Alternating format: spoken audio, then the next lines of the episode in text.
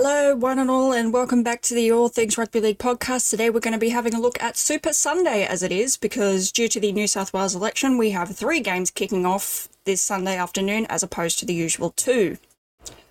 We've got three different games to get through today. The first one will see the Warriors back at home at Mount Smart Stadium taking on the Bulldogs. And then we've got the Newcastle Knights taking on the Canberra Raiders at McDonald Jones Stadium. And then we've got the local derby to wrap up the night with the St George Illawarra Dragons taking on the Cronulla Sharks at Netstrata Jubilee Stadium. The Warriors have shown a great deal of grit this year under their new coach Andrew Webster, which is probably the one key ingredient they've been missing in recent seasons. They have had a tendency, after conceding some tries and falling behind early in games, to just kind of capitulate, but that has not been the case this year. They are gritty, they have fought for the full 80 in each game, and they've grounded out some impressive wins as a result. The Bulldogs had the holy bejesus scared out of them last week against the West Tigers when they almost gave away a game they had in the bag by clocking off in the 60th minute. They'll be hoping for not a repeat of that, and coach Cameron Ciraldo and general manager of football Phil Gould will be hoping to see a complete 80 minute performance from the side today. But Canterbury, Canterbury have looked good to start this year, and they can definitely contend for the finals if they can just get these 80 minute performances and make sure that they don't fade out of games towards the back end. An excuse can be made for the incident at Belmore last week because it was scorching hot, but nonetheless, other teams have managed to grind out 80 minute performances in similar conditions, and so there will be some hope that the dogs can get some fitness and conditioning to ensure that they can compete for the full 80 and have a genuine crack at playing in September. The team list for the Warriors. Charnze Nicoll-Klokstad returns at fullback. Edward Kosi and Marcelo Montoya, who had an amazing performance against the Cowboys last week, are the wingers. Viliami Vailea and Adam Pompey are the centres. Maire Martin, who also had an exceptional performance last week against the Cowboys, is the 5'8. Shaun Johnson at halfback. Adam Fonua-Blake and Bunty Afoa are the starting front rowers. Freddie Lussick comes in at hooker to replace Wayde Egan, who was stood down under the concussion protocols after getting KO'd by Jason Taumalolo last week. Jackson Ford and Marata Niukore are the back row, with Tohu Harris, the workhorse, locking the scrum. The bench for the Warriors has Dylan Walker, Bayley Sironen, Jazz Tevaga, and Tom Ale for coach Andrew Webster. The players to watch for the Warriors for me, well, the first one is SJ. He showed glimpses of the vintage SJ that we all loved last week against the Warriors. He did seem to pick up a bit of a niggle midway through the game against the Cowboys. I apologise. He did seem to pick up a nickel a big way through the game, but he has been named to play today, and it will be interesting to see if last week was just glimpses of the old SJ or if the old SJ is making a return. So it will be interesting to see how he goes to today against the Bulldogs. The other one is Freddie Lussick. Wayde Egan has been a vital piece of this Warriors side, and he is going to be a massive loss. And it will be interesting to see how Freddie Lussick can stand up in Wayde Egan's absence. He's not quite the same level of impact or game control that Wayde Egan can provide. His service is a little bit less smooth and crisp, but he is definitely a good depth signing that the Warriors had, and he's a good person to have in the squad for when situations like this arise when Wayde Egan cannot take the field. So it will be interesting to see how he goes today against the Bulldogs in a very winnable game for the Warriors. It's a pretty settled lineup for the Bulldogs. Hayze Perham will start the game at fullback with Jacob Kiraz and Josh Addo-Carr on the wings, Jake Averillo and Paul Alamoti in the centres. Matt Burton and Kyle Flanagan are the halves pairing, Max King and Ryan Sutton in the front row with Reed Mahoney at hooker. Viliami Kikau and Jacob Preston are the back row, Raymond Faitala-Mariner will lock the scrum. For the bench, Jayden Okunbor, Corey Waddell, Jayden Tammer and Fa'amanu Brown for Cameron Ciraldo.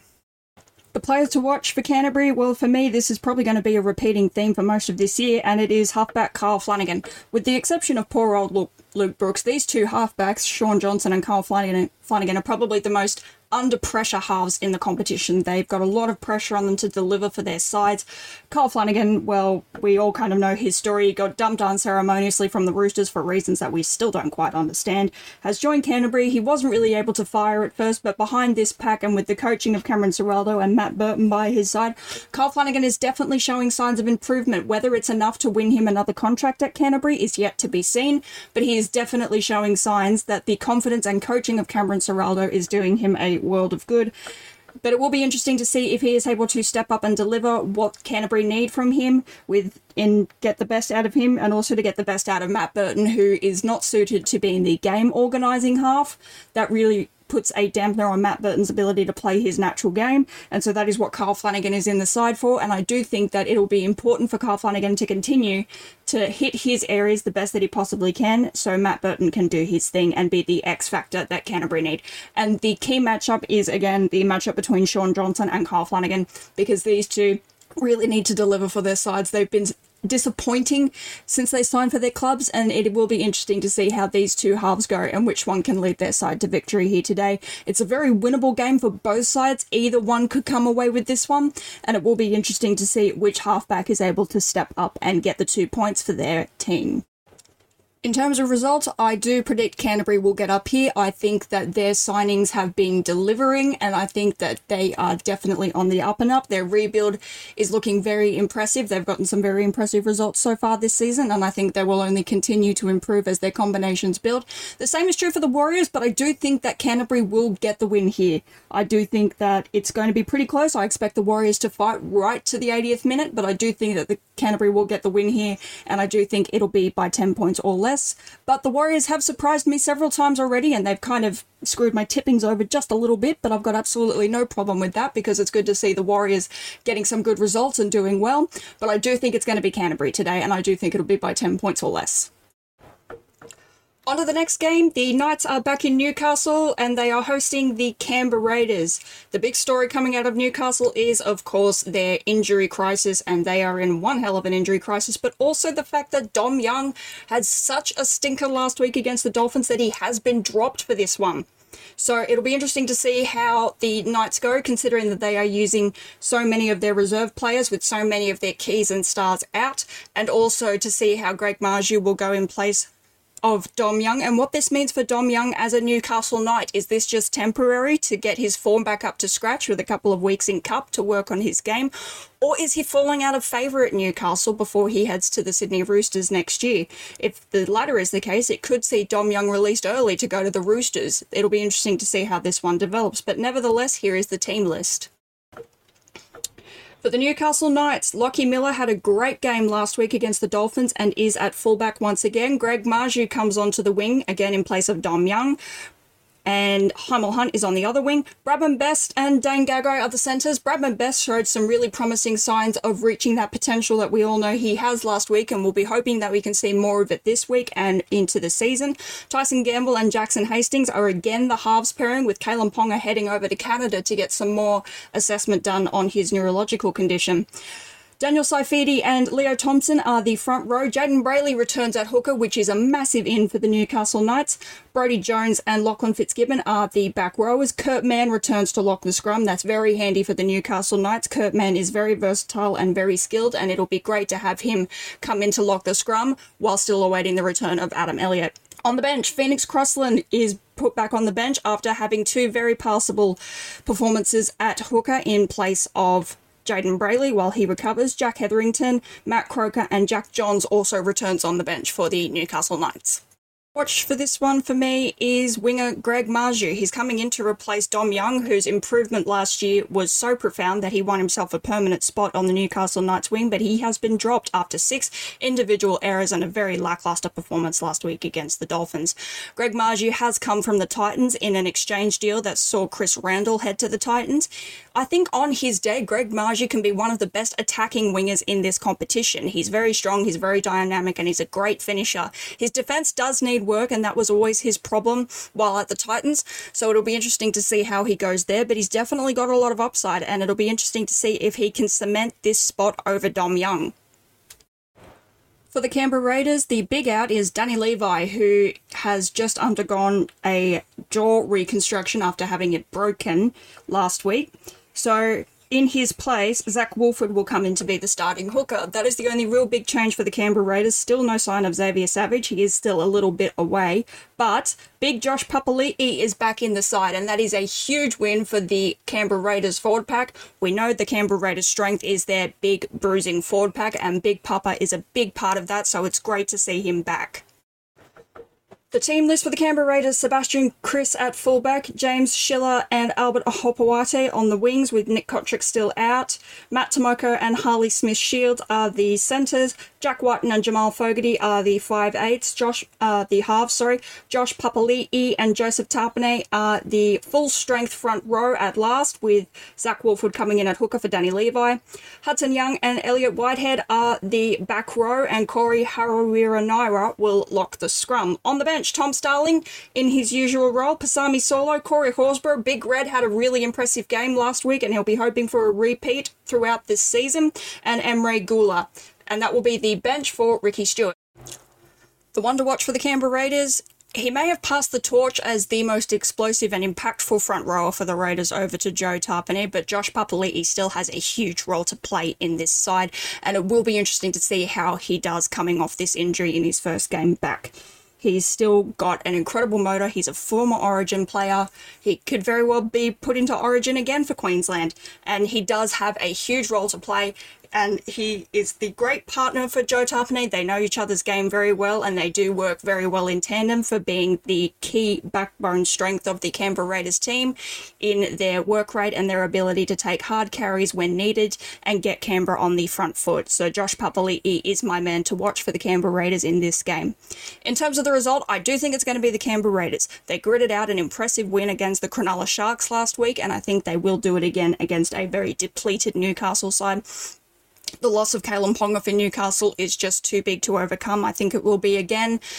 Newcastle have only managed to grit out a win against the West Tigers, but to be perfectly fair, they are the West Tigers and they are in some trouble.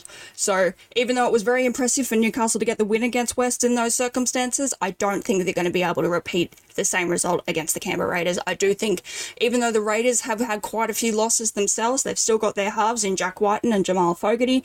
Their front row is back together, and they do have some very impressive strike power in Matt Timoko in the centres, as well as Hudson Young and Elliot Whitehead and Corey Harawira-Naera in the back row. And when Tom Starling comes on the field, he is able to cut teams to ribbons if they're not careful. So I do think it's going to be the Canberra Raiders, but I do think it'll be by eight points or less. Onto the closing game of the round. It is the local derby, which will see the St George Illawarra Dragons take on the Cronulla Sharks at Netstrata Jubilee Stadium. The Dragons were in the game against the top of the table Broncos right up to their eyeballs until the 70th minute when the class of the Brisbane Broncos came to the front and they were able to run away with it. But it was a very impressive performance from the Dragons, who a lot of people had to be wooden spoon contenders and definitely not competing for the finals. But it looks like the Dragons could be the surprise packets of this year with along with the Dolphins. There have been some very, very drastic improvements from several key members of the Dragons squad, including Tyrell Sloan at fullback, Jayden Sullivan at five eight, and Uh, Moses Mbye has been quite solid whenever he's been called upon to fill whichever position he has had to fill, and Zach Lomax is showing signs of getting back to his dynamic best. So it has been a pretty good showing from the Dragons so far, and I think that they will definitely compete in this one against Cronulla, who finally get the return of their main man, Nicho Hynes. The team list for the Dragons, Tyrell Sloan at fullback, Matt Feagai and Mikaele Ravalawa on the wings, Moses Suli and Zach Lomax in the centres, Jayden Sullivan and Ben Hunt are the halves. Francis Molo and Blake Lawrie are the front row, with Moses Mbye coming in to start at hooker. Ben Murdoch Masila, who's been very impressive since signing from the Warriors, and Jaden Su'A, the former Rabbitoh, make up the back row. Jack Bird will lock the scrum. On the bench, we have Jacob Little, who will start from the bench as opposed to start in the hooker role. So that's an interesting change from Anthony Griffin. Zane Musgrove, Toby Couchman, and Josh Kerr will be the other three interchanges. Josh Kerr has had an impressive start to the season, and it'll be good to see him continue that form if he is able to do so. Over to the Cronulla Sharks, and Braydon Trindall did an exceptional job as the stand in at halfback for Cronulla, but Nicho Hynes is back. The Cronulla Sharks have been waiting for this for four weeks now, and they finally get their main man back, and hopefully Nicho can get them back on track and back to the heights that they reached last year. So the team list has Will Kennedy at fullback, Sione Katoa and Ronaldo Mulitalo on the wings, Jesse Ramien and Siosifa Talakai in the centres, Matt Moylan is back, and finally Nicho Hynes returns at halfback. Toby Rudolph and Braden Hamlin Uele are the props, Blake Brailey is at hooker, Briton Nikora and Teig Wilton are in the back row with Wade Graham still suspended. Dale Finucane will lock the scrum, Cam McInnes will take on his old side from the bench in the 14 jersey. Royce Hunt, Oregon Kaufusi, and Jack Williams make up the rest of the bench for Craig Fitzgibbon. It's an almost full strength Cronulla side. They are still missing Wade Graham. But apart from that, they are pretty much at full strength, and it'll be great to see where Cronulla stand this year. The bookies have Cronulla the favourites to win this one, but I'm going to stick my neck out a bit. I think it's going to be the Dragons. The Dragons have really surprised us so far this year, and I think that there are some real concerns with Cronulla's edge defence that I'm not sure they've yet to fix. So I do think it's going to be the Dragons. I do think it's going to be very close. We might be seeing yet another Golden Point game, but I do think in the end it is going to be Ben Hunt leading the Dragons to victory against Nicho Hynes and the Cronulla Sharks. But I do think it is going to be close. I think it is going to be four points or less, but I am going to tip the Saints. So that is my preview for the Super Sunday of round four, guys. I will be getting my review of this round up. I do apologize for not getting the reviews of round three up. We are still just working things out around here, but I do think that I've got everything in order so we can start to provide more content. So again, I do apologize for that, but there will be a review of round four coming. It's already in the works, and I will be back next week with the previews as well as we start to add some more content and some different types of content for viewers to enjoy. So until then, guys, have a great day, enjoy the footy, and I will see you next time.